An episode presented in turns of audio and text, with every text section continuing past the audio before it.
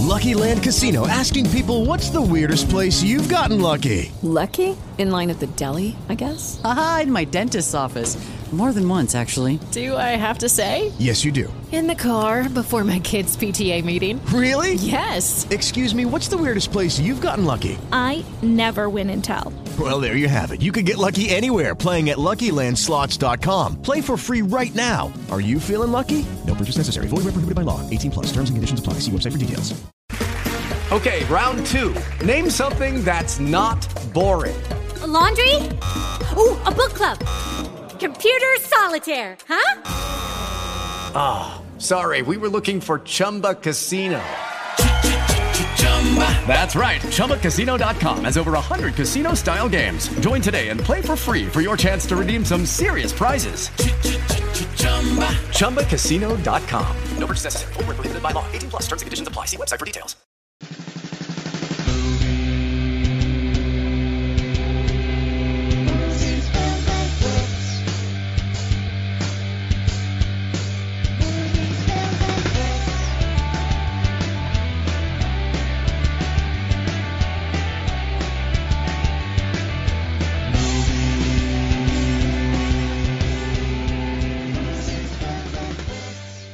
Hello and welcome to Movies, Films, and Flicks. I am Mark Hoffmeyer, and joining me is a man who hopefully spent more than two hours preparing for this episode.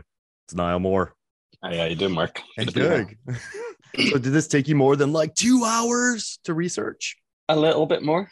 There's quite a lot of um, stuff that's been written about it, that's been said about it. Um, yeah, there are rabbit holes within rabbit holes that you can go down when talking about this movie.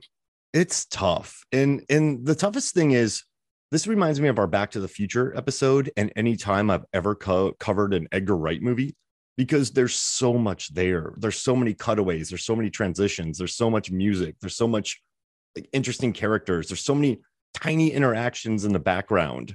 Like this episode for Scott Kil- Scott Pilgrim for me could become like a and then and then and then episode where I'm just uh well there was this bit and then Yeah. there was that bit and oh let's let's talk about this bit first. Um Yeah. yeah it's um it's so it's almost overwhelming um the movie itself right? It's it's got this whole the visuals are stuffed to the gills the soundtrack is stuffed to the gills. There are so many easter eggs in every scene. Like i think edgar wright recommended that on your second or third watch through you should be going frame by frame just to see all the stuff that they've hidden in in the frames like it's crazy I mean, listen, I've lit so in preparation for this, I watched the hour long documentary.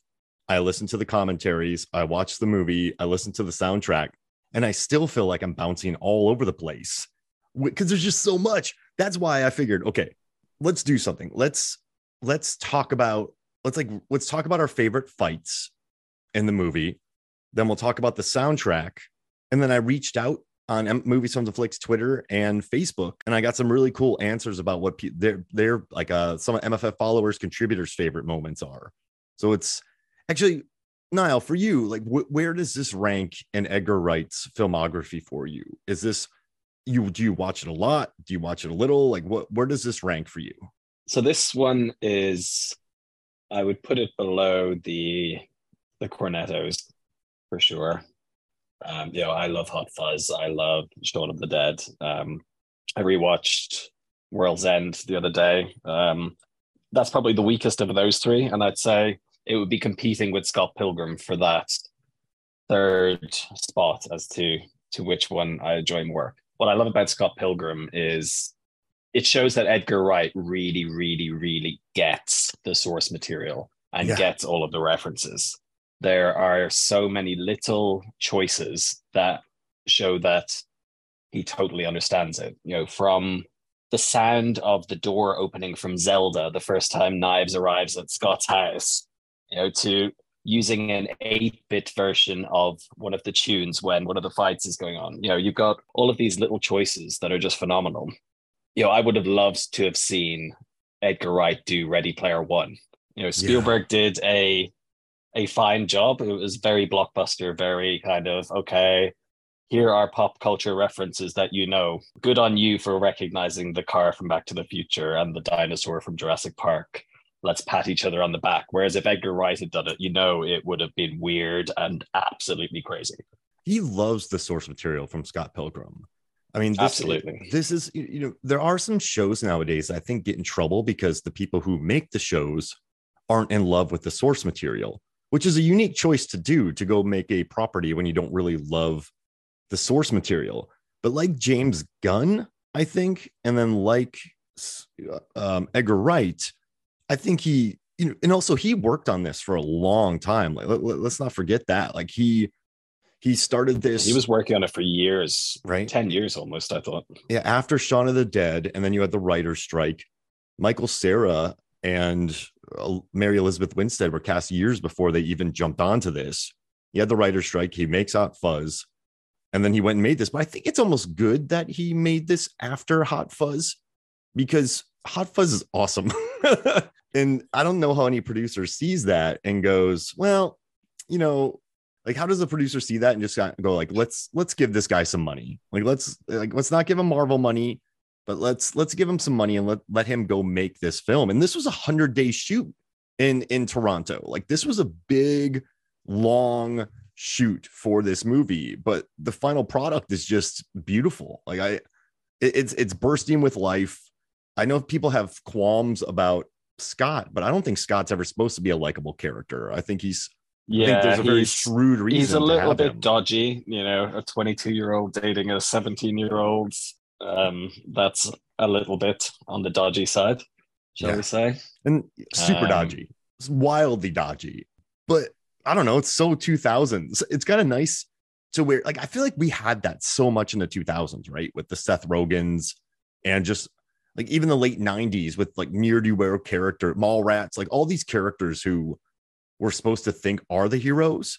So then you have one of these, which is Scott Pilgrim, and everyone's telling him how terrible he is. Like you, you know that he's he's definitely But dodgy. It's shown to us on screen that he's awesome. yeah, It even says it when he's introduced. Scott Pilgrim, age 22. Awesome. Yeah. Do you think that's Who a am I joke? supposed to believe? Do you think that's a joke though? Because like in his own mind, right? He just lives in a hole in the wall. His parents across the street. He's in between jobs. He, I, what what I don't, I don't even know what he does for money. He he's sharing with Wallace, um, Kieran Culkin, who Yeah. he's fantastic. I, I love his character. oh, he's awesome. Yeah. I mean, who keeps collecting bedfellows um, as the movie goes along, which is it. quite impressive. And I guess Scott is a total lady killer wannabe jerky jerk, is what we're told to believe of him. But I think it works because it's Michael Cera. Like I don't, I, you know, watching this movie in 2010, I didn't think he was awesome. I, I just thought, oh, I love these visuals. I love everyone playing these roles. Like everyone is bursting with life. Like everyone is just like I, I, I don't know, like you know, Well, Brie Larson, stage, Chris Evans. Arrested like, Development had just finished, you know, a couple of years before, I would think. Um, he hadn't done that. I, I think he'd done Juno at that point, Yeah, maybe. I think Juno, Superbad. 2008 or 2009, and super bad. Um, and he always played the same character. He's that kind of awkward guy who thinks he's kind of cool, maybe, but isn't really. very, very niche typecast. It's the the Michael Cera archetype. Mm-hmm. like we need a Michael Cera type to play this role. So you know what I mean. Michael Cera. Perfect. Yeah. He's probably not doing anything.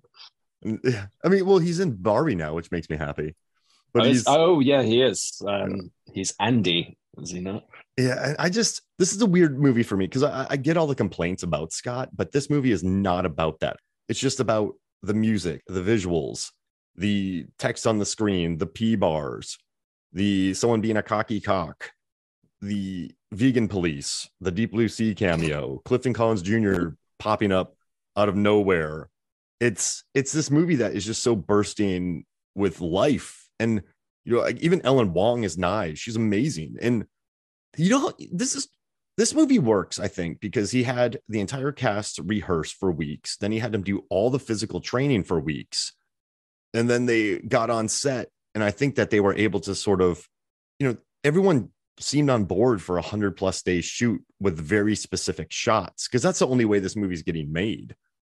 And the more I read it about, yeah, it has to be meticulously storyboarded. It has to be because it's sticking so close to that approximation of the medium of the graphic novel, where you have some of these that could have been picked straight out of the panel of the the comic. It's a split screen with two people's faces on it. You've got a phone ringing with a giant ring coming off of it. Um, all of these are directly from the panel. You could literally put that panel up on your storyboard and be that's one of the shots.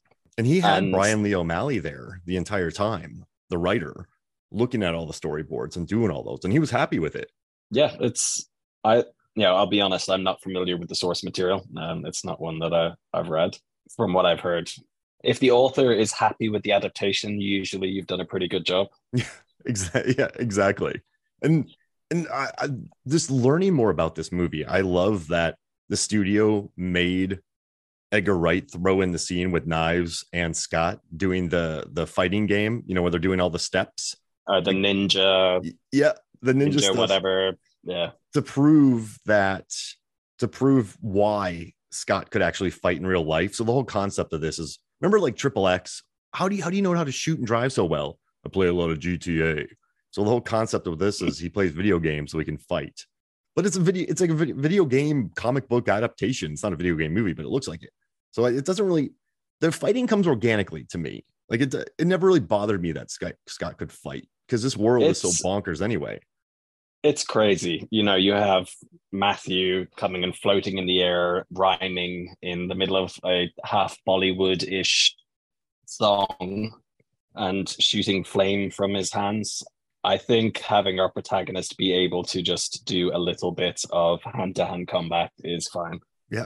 And I feel like it's much more organic than in World's End when the fights broke out because those fights never. I love World's End. I have a Mondo poster right behind me, but the fights never feel totally organic like they do here. So I, I just dig. It- I don't know. It I, was a I- case of the the stakes being raised. In World's End, it was all about trying to be more graphic and visceral. In Shaun of the Dead, he nailed it. It Mhm. was you could see, okay, they're trying to hit these guys with the pool cue because that's what they have to hand. That's sensible. You Yeah. don't have them suddenly getting robot alien, whatever they are, in chokeholds and snapping their necks and stuff with precision technique yeah, yeah. and Ah, that's man. where he kind of lost it a little bit there where all of a sudden everybody's a highly trained combatant rather than just being some guy who's stuck in a really bad situation Because it's not the world, right? It's not that yet. But I mean, I still love World's End. I don't care. Good movie. But yeah, Yeah, this one, it's fun. go- going back to Scott, it's just, I don't know. I, I can't think of a movie that's just more bursting with life. That when I watched it, so much was going on on the screen.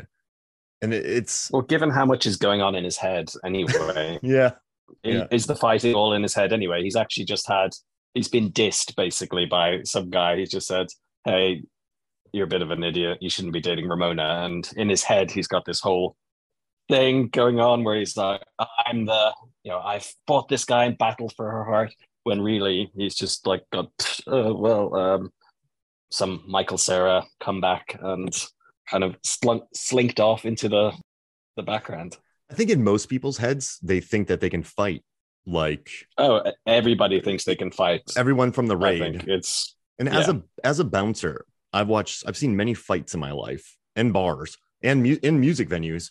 It was a music venue ba- slash bar, and just watching the fights that break out. I think in the people's heads they think they're Iko Uwais from the raid, but it's just a lot of slapping and people getting tired really quickly. So I'm And- glad we didn't have that. massive haymakers. People throwing the absolute windmill haymaker doesn't make contact with anything but air. And then they fly around so fast that they land on their butts because they missed a punch. But it's Yeah. I, I, I, I guess for me, the the legacy I have with this movie is just it's just fun. It's a breath of fresh air. It's something unique. I like all the actors involved. I, I, I think, you know, just watching Jason Schwartzman and Michael Cera involved in a final fight in an $85 million budgeted film makes me happy. It's like the time when Michael Sheen and Bill Nighy have a final fight in Underworld 3.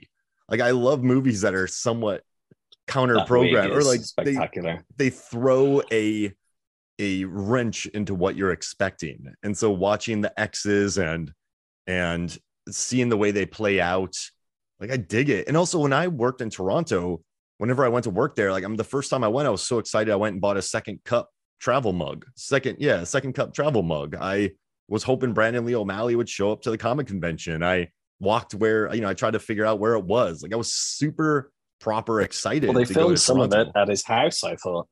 Yeah, like around the street. And he knew where that Yeah. hole in the wall was. So they went there and they recreated entire Yeah. clubs of of Shirley's name tag was actually the real Shirley's name tag. He borrowed Yeah. it from her. I saw that on the bus, right? Did you see that extra? Uh, no, Oh yeah, yeah. She gave like on on the bus when she stood next to Andrew Kendrick, she like gave it over to her, and like the music too, just bringing in what broken social scene, Beck, Metric, Dan the Automator, like just just know like Cornelius, like just knowing that you had Beck it, writing it the definitely songs. fit. Yeah, it definitely fit the vibe, but some of it comes across almost Radioheady. I thought you Really? have. There are a couple of the tracks where I was thinking this would not be out of place on a Radiohead album, an, an early, an earlier Radiohead rather than some of the later stuff. Like which one would you say? Threshold or like I mean, Um, no, no, that's no, way too it- punk. yeah, that doesn't work. Never mind. It was, I think, Ramona. Oh yeah, that's a good. That's a good jam though. It is. Oh, yeah. I mean, I guess he did come up with that, but still, it's like I think you know, uh, like we are Sex Bob-Omb, and just I am so sad, so very, very sad. Like I, I love, like we hate you, please No, die. Is that is that the one that's two seconds long? yeah, yeah. It's like. Uh, that's seconds. another great, ga- you know, another great gag, right? You have just this song, and then it's ten seconds. I thought my phone had made a mistake when I was listening to the soundtrack earlier. You know, same as you. And this song came on, and it ended immediately, and I was on to the next one. I was like, "Is that it?"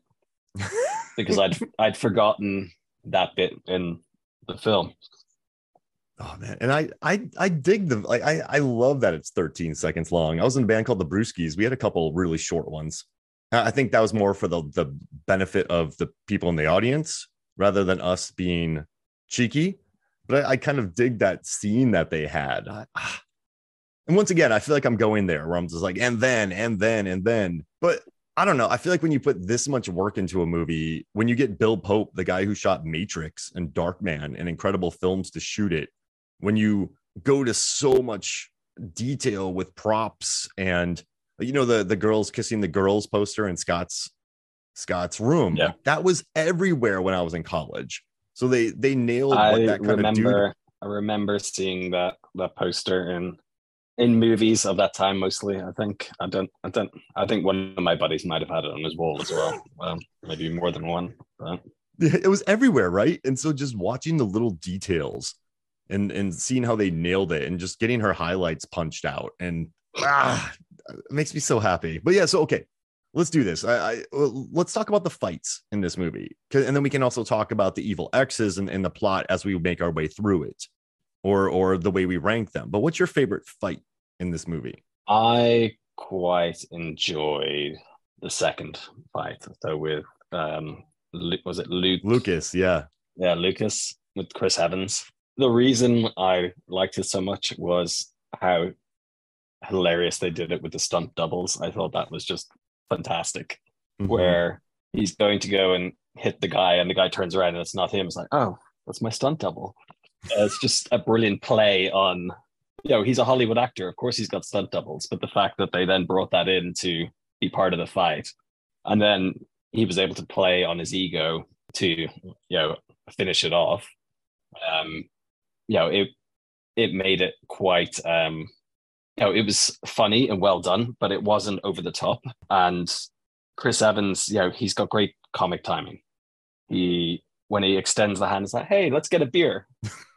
and punches him out. I just love it.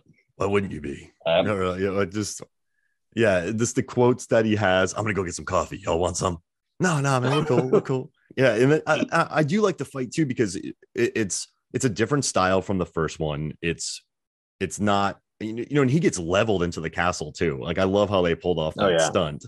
Just the way that he gets destroyed. makes me really happy. And then just the way that he tricks him. I mean, it shows some guile a little bit by Scott to play on his ego like that. And then he gets 14 bucks in coins. Hey, it's it's important.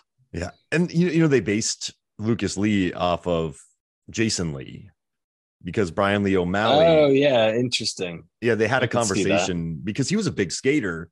You know what I kind of love? What he played Brody in Mallrats, who's very much so a kind of a Scott. Well, he's more aggressive than Scott Pilgrim, but he lives in a basement. Well, he's Scott Pilgrim if he was written by Kevin Smith. Yeah, there it is. Yeah, yeah, yeah. Perfect. And so yeah, they based him on on Jason Lee because they were wondering if it was a sellout or not. And I love I love Lucas's movies, so I, I wrote them down, and they make me really happy. There's like Action Doctor. The good news is Nice. you're the good news is you're gonna live. The bad news is he's gonna kill you. What the game is over too. One good cop is finished fooling around again. uh, thrilled to be here. Uh, I love Let's Hope There's a Heaven. Kiss Me, I'm Dying.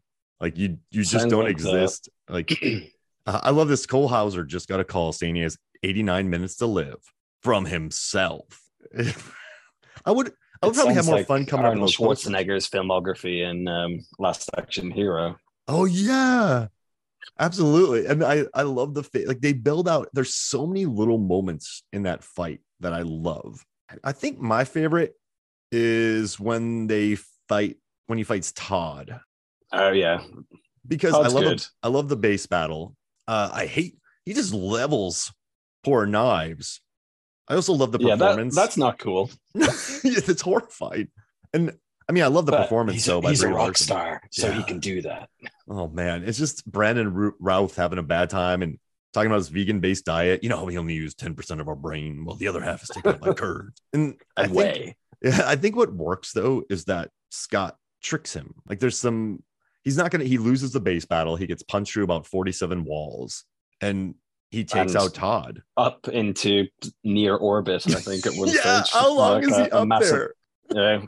Well, this guy, he's punched a hole in the moon. He's um, he's pretty punchy. Yeah, so I, yeah, he gets hit way up there, and I just love the coffee bit. And then I love the vegan cops when they're like, they're like a chicken parm, and just seeing Tom Jane and Clifton Collins Jr. pop in every time just makes me so incredibly happy that they just randomly pop in on this movie. But yeah, I think That's the thing about Edgar Wright, though. He he has enough sway that he's able to get really good actors to come in and do tiny little cameos because they'll be fun. I'm a, I'm amazed at the performances he gets out of it. Not amazed, but the perform. Like I, Simon Pegg is he's good in the Mission Impossible movies, but he shows more range in about three minutes of World's End and Shaun of the Dead when he's crying about his mom than his entire filmography. You know, Nick Frost, I, I love him in Cuban Fury, but his best performances are in World's End. Like I think he's excellent. And you know, watching Baby Driver, Jamie Foxx is always awesome, but he's scary in that movie, Jamie Foxx. Like I love the performances that Edgar Wright gets out of him. And I think Brandon Routh was really great casting. Brie Larson was perfection. It just, yeah, but I think that's it. I think that's probably my favorite one.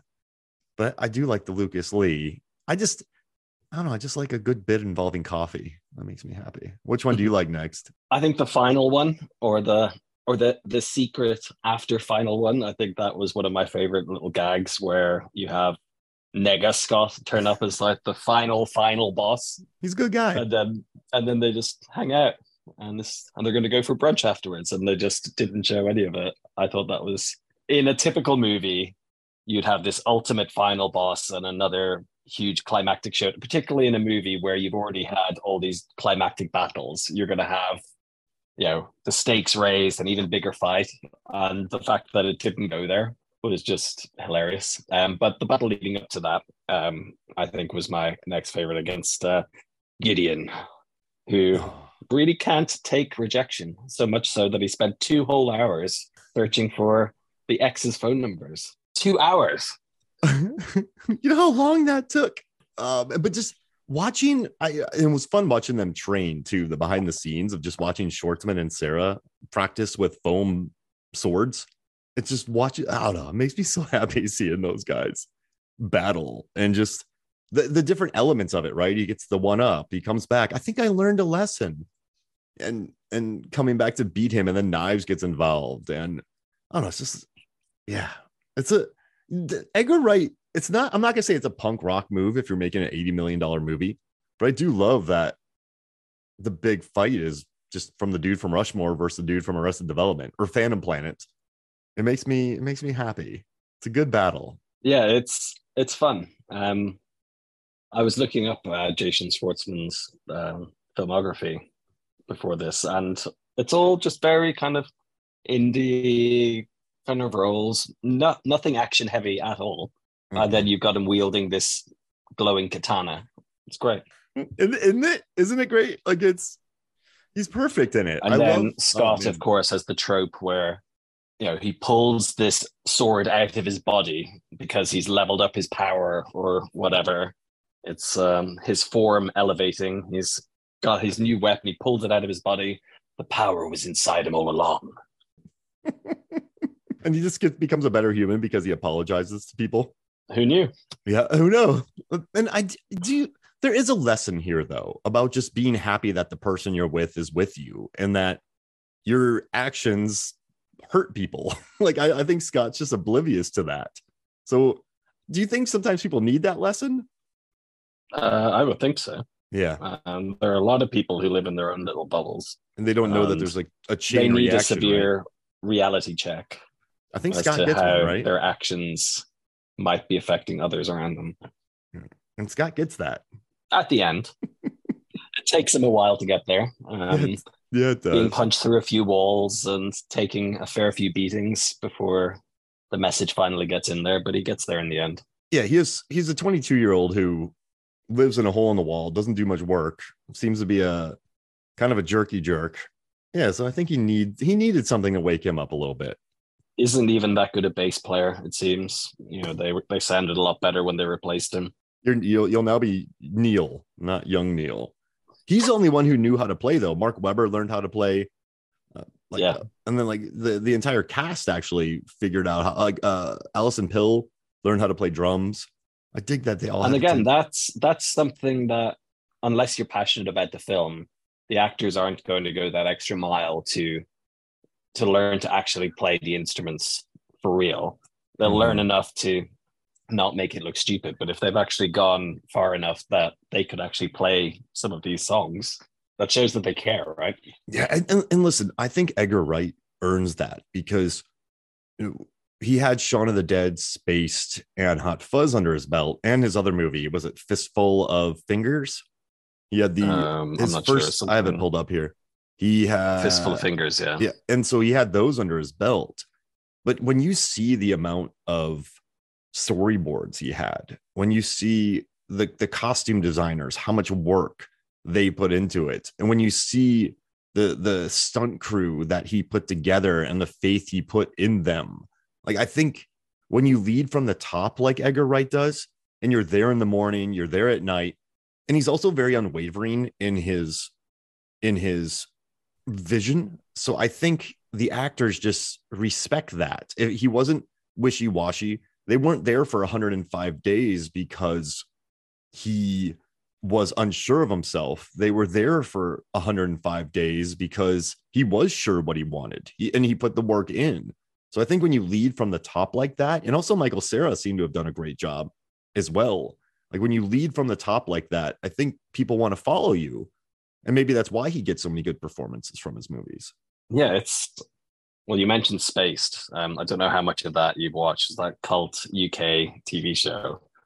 Phenomenal. Um, it has aged a little bit now, uh, a little bit dated, but it was absolute. I used to love watching that when I was at university. It was one of our kind of go to chill out on a Friday night kind of shows. Oh, Uh, it's hilarious. And yeah, so I mean, I don't know. I think he, I don't know. I guess he just he leads from the top. He had done great movies, and, uh, and the casting was fun. Like yeah, he got a he got a, a lot. Like Anna Kendrick, Aubrey Plaza. Like they're all like uh, Mary Elizabeth Winstead. They're all huge now. Makes Yeah, he he's got a good eye for for up and coming talent, right? absolutely. So we haven't talked Um, about. We have what three more fights or four more fights to talk. Oh wait, we've talked. Three. Wow. What? One Oh, there's there's really six fights, count. I guess, right? There's six of- fights. Yeah. Yeah. So which one should we talk about next? Matthew, Roxy, or Um, the twins? Let's do Matthew. Okay. the uh, the consequences of not responding to the Nigerian prince emails in your inbox. I you, skimmed you will totally get this this comeuppance thing unless you do something. Bro, didn't you get my email? Oh yeah, totally. Um, who are you? doesn't he? Doesn't he only? He skims it, right? And he goes boring. Yeah, he he decides it's boring, and then when Matthew shows up a little bit later, he Scott is understandably confused. He's never heard of the the League of Evil X's at this point. Um, Oh, it's but it's an interesting an interesting trope, right? You have the the kind of straight out of Bollywood dance music number kind of coming in with the he goes a little bit like Dhalsim from um, from Street Fighter, where he starts shooting the the flames. Mhm. Um, it, and he has the demon hipster chicks as well. yeah, demon him. hipster chicks. Which, to be honest, why doesn't he just go off with his demon hipster chicks instead of pining about Ramona or fighting battles for her? I mean, I gotta tell you, I I think Gideon Graves is pretty good. I mean, Gideon's a mastermind, so he he must have something on him to set up the League of Evil Evil X's. I appreciate that from him. Pretty good planning, but like, I, I think yeah, Lu- Lucas is yeah, he's he's probably still bitter that Todd stole Ramona. Probably just doing it for fun because he likes to beat people up, likes to hit girls. He likes to. He's just not a- generally a very nice person. Turns That out vegan- being vegan doesn't make you nice. yeah, he and and and I guess with the Matthew fight, it does feature like the really great intro punch when he punches up in the air and hits him. I think it, I think it's in the 64 punch combo, and just Yeah. just landing those punches and and then sort of kind of taking him out. It, it does lead to a pretty cool fight scene, and it, it it proves that he's up against some pretty tough competition. I would say. And there's kind of a, you know, it's a, is it an Edgar Wright tradition? Throwing a disc shaped object to hit someone in the head. So you had them throwing the records in Shaun of the Dead. You had him throwing the the cymbal at um, Matthew's head. Oh, cymbals are a little more effective, right? I, I would think so. He picked an interesting time to fight him, but I like where they did it. That was a good fight. I like, and like that, you know, even the you know the actor who played Matthew Patel did all the training as well. Like he brought in everybody. So for the entire like Chris Evans was training with all these people. Well, he And was what- probably training. He would have done Captain America probably the year before, right? It was Cap- Captain America the was- same time. was it like That was 2011. 2009 or was it 2011? Yeah, because Yeah, so I this would have been just before before Captain on? America, then I guess. he had a pretty good run there. Sunshine and Scott done Pilgrim. Those couple of bad Fantastic Four movies. Wolf. Those movies made money though. And you know what's interesting? I think he walked out of those Fantastic Four movies a little bit unscathed. I think most people Yeah, go, he was fine. yeah. In fact, I don't think any. Well, Jessica Alba wasn't great in them, but I thought the guy who was Ben Grimm was fine. I can't remember Mr. Fantastic, but then I find him boring as a character anyway, so he was probably fine. super bland. Uh, but but it was just the the actual plot itself was just not compelling. Um, there just weren't very very good movies. no, But he was fine. Yeah, Yeah. I thought he was pretty good as as Johnny Storm. I want to walk out of a movie like that. Everyone hates it, but they go, well, Chris Evans or Mark Hoffmeyer was fine. Like that's that's what I want. Mark, wouldn't you want to be in a good movie? No, I want to be really good in a bad movie. So then everyone's like, the movie's bad except for Hoffmeyer. That's my goal, Niall. Yeah, Right. it's um I think you need to work on your acting chops some more to get there. I'm a terrible actor. It's really, it's really bad. All right, so we have Roxy and the twins left. Who do you who do you want to talk about there? Um Roxy. So Roxy is um another bit of fun casting. Um she Mhm. was in Arrested Development as um George Egg? Michael's her. I love the egg. That has stuck with me for the longest time. Oh, it's so great, isn't it? It was really funny that they even recast the actress, and I think that was deliberate to kind of keep with the running joke. they were going to actually recast the actress in every episode as well to keep the gag up, but then they really liked what um, Mae Whitman did with the character, so they kind of kept her along. She's she was great in that. I love it. Yeah. Oh man. No, she's I mean, listen, it's a fun fight. It's different, right? You got Ramona taking the lead. Oh, well, their first fight was almost a nice snow fight, but then they delayed it. Well, it wasn't the right time. It had a really long day. oh, and, and it happened. It's kind of crazy though. It's so. uh, It sounds like something that someone would say in the early 2000s or 90s. Not me, but when they're like, "Oh, he was just going through a sexy phase," when she did that, Ramona. It's it's Yeah, uh, it's but that is how people talked. Yeah. Well, I'm not saying it's right. I just think that was our that was what people said, or the you know Yeah, I'm not gonna say what everyone said. I'm not gonna peg it on that, but that seemed like we're the just language. going through a- a phase in general. yeah, it doesn't need to be prefaced with anything. Yeah, but she, I just seeing Mae Whitman on screen and fighting and watching her doing the training. She actually whapped a couple people in the face, but she was there every step of the way doing all the training, and she was very unegg like in this movie, which makes me happy. And just watching Ramona take the lead, the different way it plays out, she's just cool. I like Mae in this movie. It's, it is inspired casting, isn't it? Like they just found a really yeah, it's fun person. it's one of those cast. where she's great in the role anyway, and then it just adds an extra layer for people who've watched Arrested Development, where you can be, oh, George Michael's fighting Ann. That's fun. and the back of her knee is great. Mm, Death by orgasm, wasn't that what it was? yeah, Oh gosh. so Scott, right? He tricks Lucas Lee. He Right. He- w- wins by milk, touches the back of someone's knee. knee. He gets what he he I, I like the fact that he would lose most of these fights, but he somehow comes out on top. It's kind of nice that he just doesn't just beat the crap out of him. Well, that me- I don't think would mesh with his character. You know, he's not a what you would think as a stereotypically strong looking fighter, even with his ninja skills from the start. stupid question do you think because it's michael Cera that this character i know uh, someone wrote on facebook that they they didn't like the character at all they hate scott but do you think this character works somewhat because it's michael Cera? if you casted someone like chris evans or if you casted someone uh, uh, like if you brought in chris pine to play scott pilgrim would it work I think it becomes less believable. And then you just Uh, don't you really don't like the guy then because Yeah, it's chris because he's an Pine absolute. being a turd he's just yeah, So I think yeah. My, I think Michael Cera has enough of. He's able to give off that awkward. I don't know if I would call it charm, but that awkward vibe, that awkward disarming that he can do, where he can be an objectively horrible person, but you think, oh, it's just little Michael Cera. He's he's harmless. yeah. So when he's ordering stuff from Ramona, when he's following her Yeah. around, when he's cheating on knives, It's it, it's just some light stalking. they're very very light, I guess. And and then just when he does that, when he when it what he does to knives, and it, I think it any other actor, I think not any other, but most other actors, I think it would like if you brought someone even like I don't know Jason Biggs, this movie would fall apart. Not because of his acting, but I think it was really you had to be you have to be really careful to cast Scott Pilgrim. I think it yeah, worked. it's it's a tough one, but you're right. He he doesn't have to be likable, you know, and he's not actually likable as as a person, but he does grow towards the end.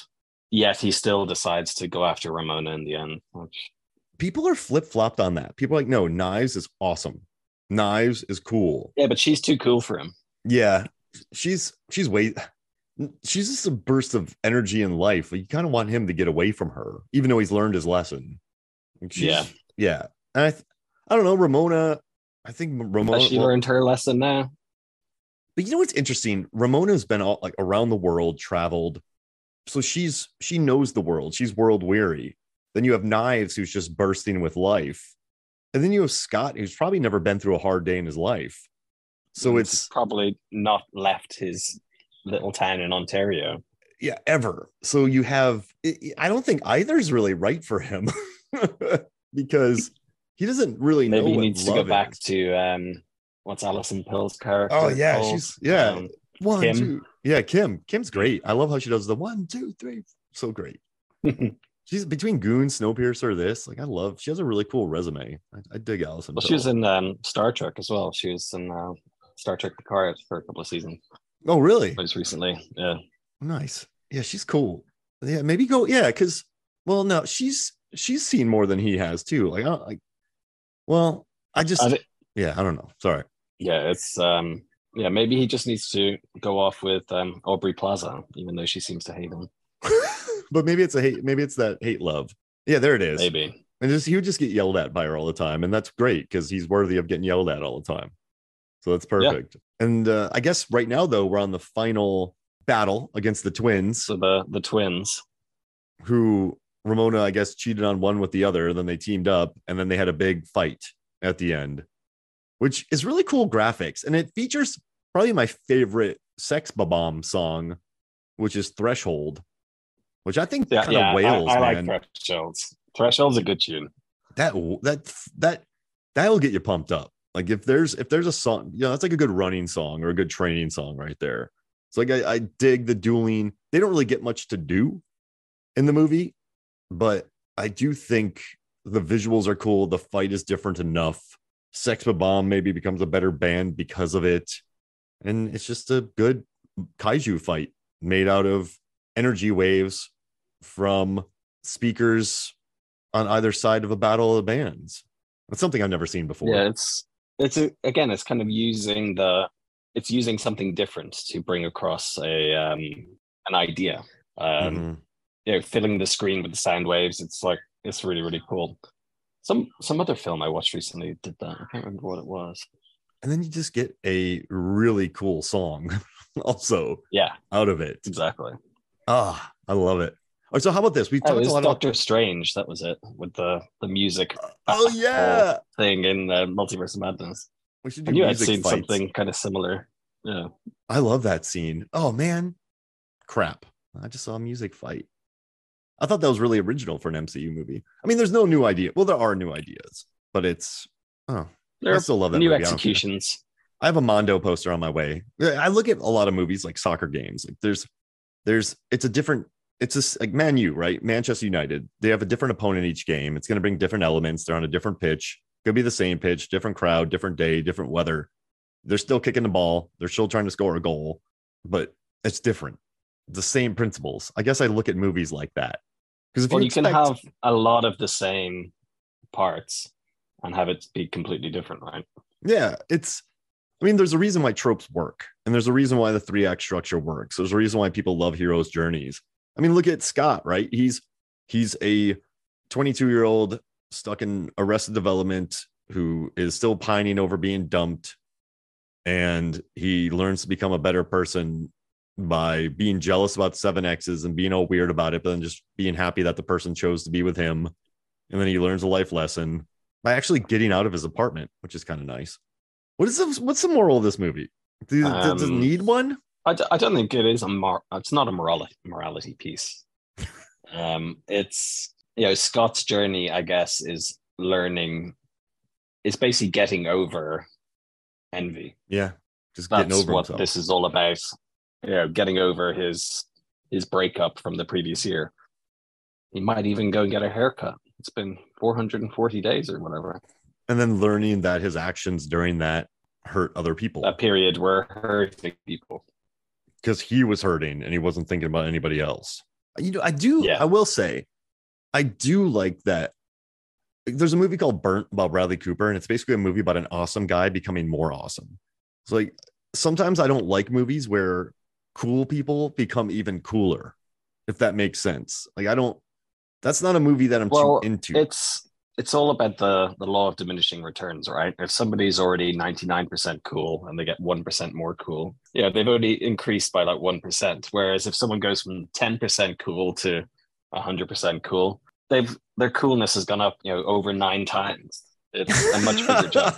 yeah, yeah, yeah. I don't want to see one. I don't want to see a one percent. I want to see ninety percent. Give me ten times the coolness. I mean, I Yeah, guess that's the classic. improve their the she's all that trope. Just take off glasses and paint. I mean, Yeah. like I guess you look at Ebenezer Scrooge, right? that that's one of the best examples i would say of being a horrifying human and then becoming better i don't think scott is there yet so this is kind of like uh you know you're the ghost of christmas past this is kind of like that you're just younger and you haven't gone down the scrooge route yet Yeah, so maybe he can he can learn from this and be better going forward. Maybe he doesn't. Maybe he falls back onto it and finds uh, another girl down the line who has a bunch more evil exes to battle. another music producer he has to fight Yeah. And and you know what's crazy about this movie? I think it really does fall under what Edgar Wright does well, which is comedy, action, and music. Like he loves action in his movies, he loves music, he loves comedy. But he also said that this caused problems for him because they had to do rehearsals for all the comedy. Then all the actors had to learn had to learn how to play the music, and then all the actors had to learn how to fight. So, yeah, they had Mike. I, I have Michael Cera did a really good job of stepping into this movie. He had to do a lot for this film. And I, I, I think he headlined it quite well. Proud of him. Yeah, he he he did well. He did a Mhm. good job. I I can't imagine anyone else in the role, I think. Except maybe his doppelganger, Jesse, Jesse Eisenberg. But Man, Jesse Eisenberg, he could do it. He could do it. But it would be a totally darker movie, I think. No, yeah, for sure. because he's not. I want to see them switch Zombieland and Scott Pilgrim and see what would happen, what those movies would look like. Interesting. My favorite quote, though, about this movie before we move on to the songs is the director, director of photography, Bill Pope, said, he said, What was, well, what I thought was going to be hard on this movie was hard. And he goes, What I thought was going to be easy on this movie was hard. so he said, Everything was hard. And th- this is dude who worked on The Matrix. So I kind of dig Well, that. The Matrix was probably very hard. Yeah. but I, it seemed like, I don't know, it seemed like uh, Edgar Wright took a f- picture on the first day of production and he took a picture on the last. And normally by the last, everyone hates life. I've worked on shoots that were two weeks and I just wanted to get away from everyone. Like I didn't want to see anybody's face for a long time. So I remember hundred- doing the what is it, the 48 hour film project, and I didn't want to see the people after 48 hours. Never mind two weeks. yeah, exactly. And I I wasn't even doing it. I was only there for half a day. So I was Get out of my face. out. get out of I do not want to see any of you people ever again. But yeah, it's he did a good job. And so okay, let's do let's move on to something now. Let's do the soundtrack draft. We'll each pick what do you think? Three songs? Three? Yeah. Yeah. I think that's Three. reasonable. Yeah, because five there there are five here, but I think we can do a, a legit three three. So since you're the guest Yeah. and you did a lot of work, I will let you pick first. I'm going to go with Black Sheep as my first Oh. one. Man, I love metric. Um, that that is just a quality tune, and I love the Brie Larson version as well, where they where she played it in the actual film. Yeah, she does a good job. Well, she does a great job and just pulling it off, Yeah. and the the I just love the theatrics of it, and I actually just love metric like "Help I'm Alive." That song "All Comes Crashing" was my most listened to 2022 song according to Spotify. Like I just their emo ness hits me very like yeah yeah yeahs metric like I they, those songs like maps. I could just listen to that song over and over and over. I love that song. All right. So you got black sheep. Perfect. Perfect. I'm going to take, I think you know what I'm going to take. I'm going to take threshold because oh, that nice. is threshold. That that would have been my my second pick, I think, if if it wasn't gone. It's um it's a quality tune. Dun, um, dun, dun, dun, dun, dun, dun, dun. Ah, I love it. That one's that's a single right there. I, I wish I was in a band called the uh, my Brewskis band. I wish we would have uh, written that song. We weren't good enough, but yeah, that's that's a song I would have loved. Yeah, What's, it's a it's a quality tune. I think for the next one, um, I really like the song that was playing when Ramona was first introduced at the party, which is called "I Heard Ramona Sing." It's got a really, I really enjoyed the the guitar riff that's playing through it. It's got you know this kind of cool guitar solo-y kind of thing going behind it, and it just fits the moment. It's, yeah, it's perfect. No, yeah. Uh, I we've already talked about it a little bit, but I'm just gonna do. I have two one two that I can pick. I'm gonna do "I'm So Sad," so very very sad. 13 second song. It's perfect, Yeah, right? We've already talked. We've already talked about Yeah. that, but it's it's a great gag in the movie. It's um it's fun. I think the last one I I'm gonna go for is my second favorite refuse related song behind the Garbage Man Can is um, Garbage Truck. Mm-hmm. Got a garbage truck. Oh, I love that. That's a good song. They're not terrible. Sex Bob-Omb. No, they're they're passable and probably better than some of the crap I was listening to in the the late 2000s. so much nu metal, right? Were you a nu metal guy? Well, I was thinking that I've been listening this week. My throwback Thursday, or one of my recommended things, was throwing me a bunch of Offspring, Linkin Park, that kind of era of music. And I was thinking when I was listening to this, is that this isn't actually that dissimilar to what I was listening to this morning. It hasn't really changed genre much. I guess that's what. Yeah, Beck made some good stuff. I'm like, what? It's not gonna. It's not gonna mess up the algorithm for me. Put it that way. you start getting Papa Roach You wanna? I'm gonna. I know this is bad, but I'm just gonna do "We Hate You, Please Die." I love that song too. Uh, it hits. That one hits. It's a good one. Yeah, and I just they have a girl. They have a girl drummer too. It makes me so. And then she just. Well, I love it, and I I love listening to the behind the scenes making of and just like you know these songs were so short, but all the bands like from Broken Social Broken Social Scene and they all loved contributing to this. And so it just makes me very happy. It's a good soundtrack. I want to go buy the vinyl. Might as well. Yeah, it's um it's one of those, you know, similar you already mentioned James Gunn, but Guardians of the Galaxy, the the music is part of the the narrative rather than it being an afterthought. And that's the same here, where the music is actually part of the narrative and it it drives the narrative a little bit rather than it just being okay we need a song let's go to a focus group and who can we afford to pay the rights for? Okay we'll put in that song. Focus group do we like that? Okay yeah cool. Uh, yeah that's and it's not like a 90s soundtrack we're like we just need a song from someone. All right we got a Goo Goo song put it in there. We got kiss from yeah. the rose even though it was from uh, another movie free willy 2 or something like that. No never ending story 2 yeah just put it in that's fine. Let's let's just add it. Doesn't have to do anything. We'll do a single for it. We'll say U2 wrote a song. Doesn't propel it forward. But yeah, no, you're right. This, this the music means something here. And I actually I asked a question on Facebook. I want to get these out before I forget because I always forget. So I asked three questions. What's your favorite fight in Scott Pilgrim? What's your favorite? Who's your favorite character in Scott Pilgrim? And where does Scott Pilgrim rank in Edgar, Edgar Wright's filmography? Zanandi uh, said she loves all of them, but she she likes the fight with the Evanses. The main she her main favorite character is Wallace Wells, and then uh, she likes the Vegan Police, and then third she ranks this movie third behind Hot Fuzz and World's End. Johnny Num loves the twins fight, and he thinks Kim is the best character, no contest, and he thinks it's the best movie that that Edgar Wright has done. Jason Hemming, his favorite fight is when Ramoni uses Scott to fight Roxy. His favorite characters, Knives Chau. He loves the monologue when she's changing her hair. And he said Scott Pilgrim is his second favorite behind Shaun of the Dead. Aaron Newworth loves the battle versus Todd and the vegan battle. He thinks Stephen Stills, the talent, is his favorite character. And he said second or third behind Shaun of the Dead and tied with or behind Hot Fuzz. Nathan Leahy.